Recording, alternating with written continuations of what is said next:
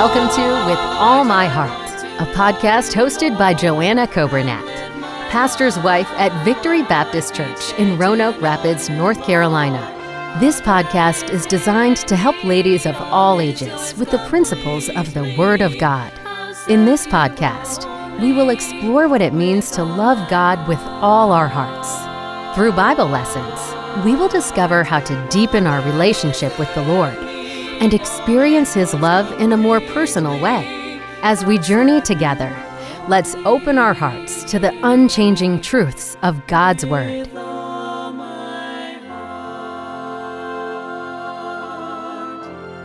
Morning. Thank you so much for joining me again for another time together, and I always look forward to being with you. I especially last week so much enjoyed tuning in to get to hear Kelly and she did a great job. And as I've said before, and I'm sure I know it came through, uh, Kelly's one that not only does she have such a good lesson or good thoughts to share with us from God's Word, but she's one that really lives it. And I admire Kelly so much. And so thank you for listening in. And I'm excited this year in 2024 on the last Friday of every month, we will have the opportunity to hear from one of our different um, assistant pastors' wives. I always have to say that right. I don't want to make it sound like any one assistant pastor has a lot of wives. But anyway, uh, from Kelly, Grace, and Jen, um, I'm excited that you'll have that opportunity to get to hear from them. But this week, I'm excited about getting to be with you, and I want to share something that the Lord has put on my heart. And it seems like it always works that way, where it's something that He's taught me through my personal devotions. And this was something that I saw in His Word uh, really about a week and a half ago. And I just, I just kept thinking about it and thinking about how it applied to me. And then I thought, well, maybe it'll be something that would be a help to someone else as well but I don't know about you, but often um, at the around the first of January, the end of December, um, it's a time of reflection. And sometimes, if I'm honest, and we're going to talk more about this next next week. I actually had written down a few notes, and it was just getting way too long, and I thought we'll just divide this up. But we'll talk about more about you know just a new reset for the new year next next week. But sometimes at the end of December, um, after Christmas, sometimes there's a little bit of letdown after all the busyness and the getting ready and watching the kids um, with the excitement of Christmas, and then hoping that you've made the most of every moment. And then there's a time of introspection and looking back at 2023 and uh, the old year and all the amazing blessings that God gave. And then it's okay, how can we improve and how can we do more? How, how can we be more? And I have to tell you that during the month of December, we talked about the ladies that were found, the women that were found in the Christmas story. And I spent a lot of time myself. I love to read the uh, the Christmas story from Matthew and Luke, especially, especially Luke 2, and I read it over and over again. And I'm always so amazed by Mary. And I know that she was not perfect. We do not believe that she was sinless. But as you read the story of Mary, and as you look at the life of Mary, and you look at that Christmas story, from a human perspective, she is about as a perfect of a woman, although she wasn't completely, she was not sinless at all. She's about as perfect seeming to us, to me, as a woman could be. And sometimes that can be pretty intimidating. And I have thought, I remember as a little girl, and you heard me mention it, that our our uh, church would have a Christmas play, and it was always a great honor to be chosen to be Mary, because that that was uh, just was an example of someone that had a wonderful reputation and someone who was so godly and spiritual and pure.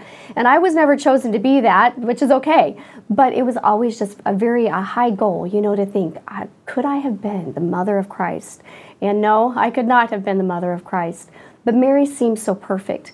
But as I studied through the genealogy of Christ, the Lord encouraged my heart when I realized that there are four women that are mentioned in the lineage of Jesus Christ. And I know there were more than that. There had to have been through the generations. There were more than four women in the in the generations in the genealogy of Jesus Christ. But I don't think it is a mistake. I don't think it's an accident that the four women that God mentioned in his genealogy in his family tree. You think about for you or me.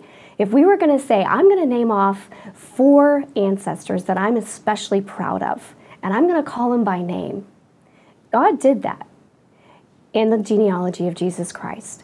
And as I read through and they stood out to me, and I had to read it closely and I had to do a little digging, I was amazed and I thought, Lord, why those four? And I have to say, because I saw myself. I can't always see myself in the perfection, seemingly perfection of Mary. But I saw myself in the brokenness and some people would say even the badness. We, I don't even know if that's a word, but what some people would call bad women. Women that had sin in their life, but yet they're in the lineage, they're in the family tree of Jesus Christ. They're in the genealogy. So let's we're in the book of Matthew and chapter 1 and we're going to read verses 1 to 6 and I'm going to talk to you about these four women.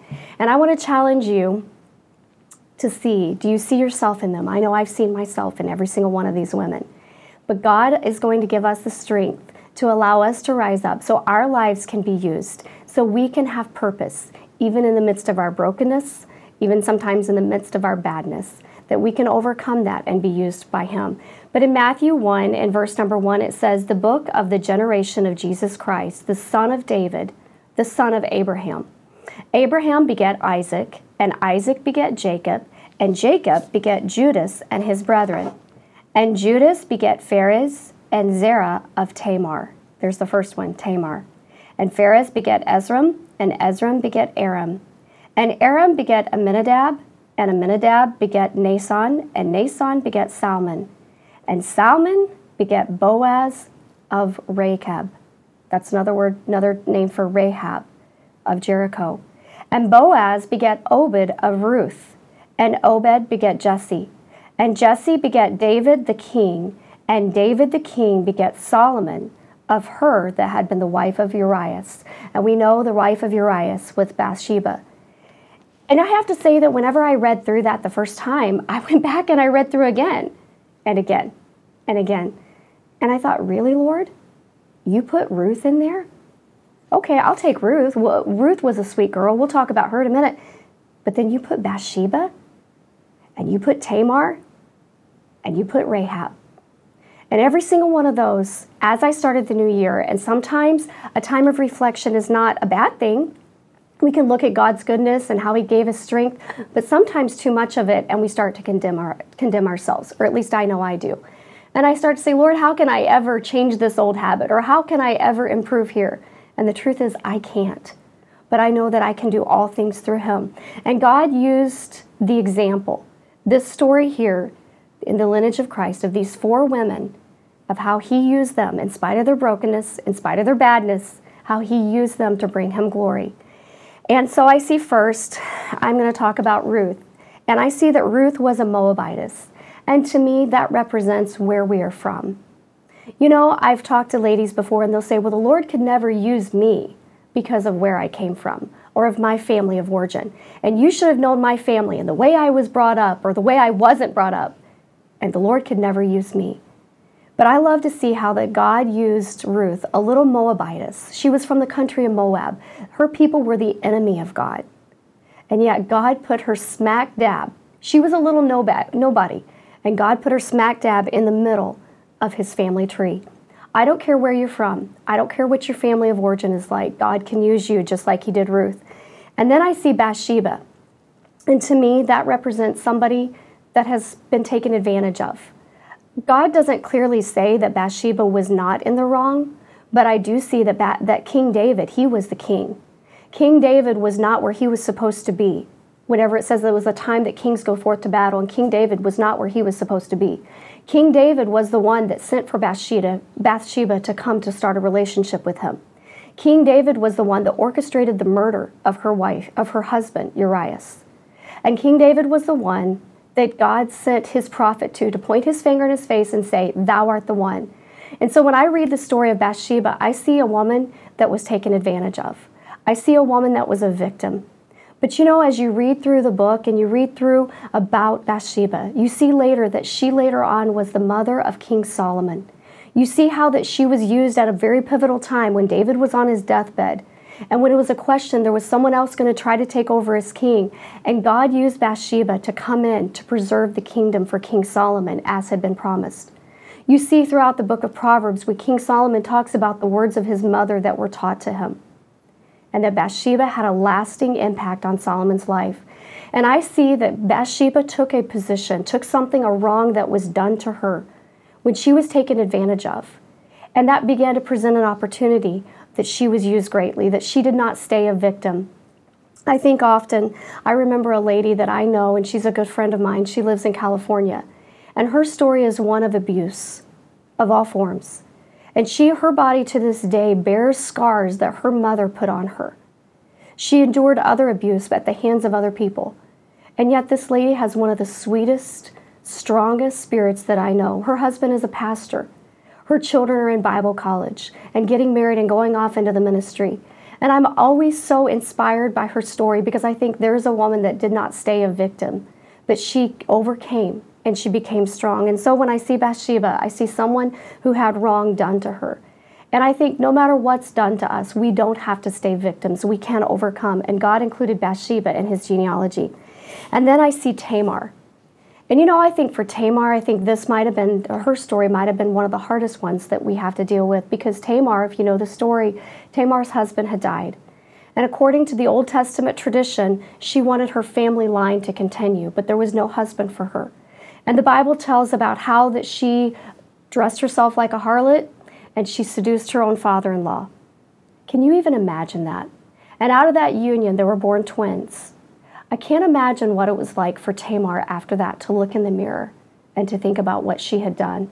And when I think about Tamar, I, that represents the things that we have done. That sometime have you ever looked in the mirror and you think, I can't even stand to look at myself. God, how could you possibly love me? But when we see the story of Tamar and we see how that God took one of her offspring and he put him in the genealogy and then he mentioned Tamar by name, I think that's such a great example of God's redeeming grace and how that He can take our brokenness and our badness and that He will save us and He will wash our sins away and He will use us for His glory. And so Tamar represents to me what we've done. I don't care what you've done, there is no sin that is too great that God cannot forgive you. And I'm so thankful because I've needed that forgiveness over and over in my life. And then I see Rahab. I see that Rahab was known as the harlot Rahab. That's how the Bible describes her. When the spies went into Jericho, they were they took uh, refuge in the house of the harlot Jericho. And you know, we live in a small town too. And if I could tell you the number of times of like, well, everybody in town thinks this of me, or everybody in town knows this of me. I love our small town. But you know, in small towns, you get a reputation and people know you. I know what it's like to be walking into a store and somebody greet me by name and ask me by the name of my children, and I don't even recognize the person. But in a small town, everybody knows everybody. And you know, I think for Rahab, she was known in Jericho as a harlot. But God took who she was and He used her to preserve her family. He used her to uh, as a story of courage, and God included her not only in the genealogy of Christ, He included her in the Hall of Faith chapter. And I see how that yes, Rahab had a reputation as a harlot in Jericho, but God gave her a new reputation. He gave her a reputation of strength and of faith. And I see that it represents, to me, Rahab represents who we are. And sometimes there's times that we look and we say, I don't like who I am anymore. And when it's like that, we just need to give it to the Lord and He will change who we are and He will give us a new reputation. I want to remind you that the Lord's family tree is not yet full. Yes, this is the genealogy before the birth of Christ, but isn't it wonderful that He wants all of us to be His children? And you know, there are sometimes some pretty rotten fruit hanging off of his tree. I know I am that rotten fruit, but I'm so glad that there is no spot dark enough. There is no bruise great enough that he cannot heal and he cannot make new. And I don't know where you're at today. If you're like Ruth and maybe you feel like God cannot use you because of where you came from, remember that God delights in using the least qualified. If it's something that's been done to you, and if you find yourself feeling like that you will always be a victim and that you will always be defined by what's been done to you, remember that the greatest wrong that's been done to you could just, in fact, have the greatest opportunity. Give it to the Lord and ask Him for the strength to help you to rise up. And remember Bathsheba. Remember if it's something you've done and you can't hardly stand to look at yourself in the, remem- in the mirror. Remember Tamar and how God took her and He took her son and He put him in the genealogy of Jesus Christ. And God can take our sins and He can heal us. Ask the Lord for forgiveness and go on and sin no more. And then, if it is who you are known to be, remember Rahab and how God can take us and He can give us a brand new reputation. He can change us. All He wants is faith. And so I challenge you today by these women if you get a little bit intimidated by the story of Mary, the mother of Jesus, as I did, and you think I could never be a Mary, I guarantee it, we could be a Bathsheba or a Rahab or a Ruth or a Tamar. And I see myself reflected in all of those women's lives. And I want to challenge you today that God can use you. He will use you to serve Him. And if you are one that you have felt like that you are too bad, I was like that, but you are too bad for the Lord to save. Remember, He will, and His grace is there, His salvation is there, extended for all of us today. If I can ever do anything for you, please message me, please reach out. And I enjoy so much these times of being with you, but I want it to be more than just encouraging time. I want God's Word to change our lives and our hearts. Thank you so much for joining me today, and I look forward to being with you again next week. Thank you for listening to With All My Heart, a ladies' devotional podcast with Joanna Coburnett. We hope that you have been encouraged and challenged to deepen your love for Christ and be more like Him today. God loves us, and we should love Him in return. Until next time, keep seeking Him with all your heart.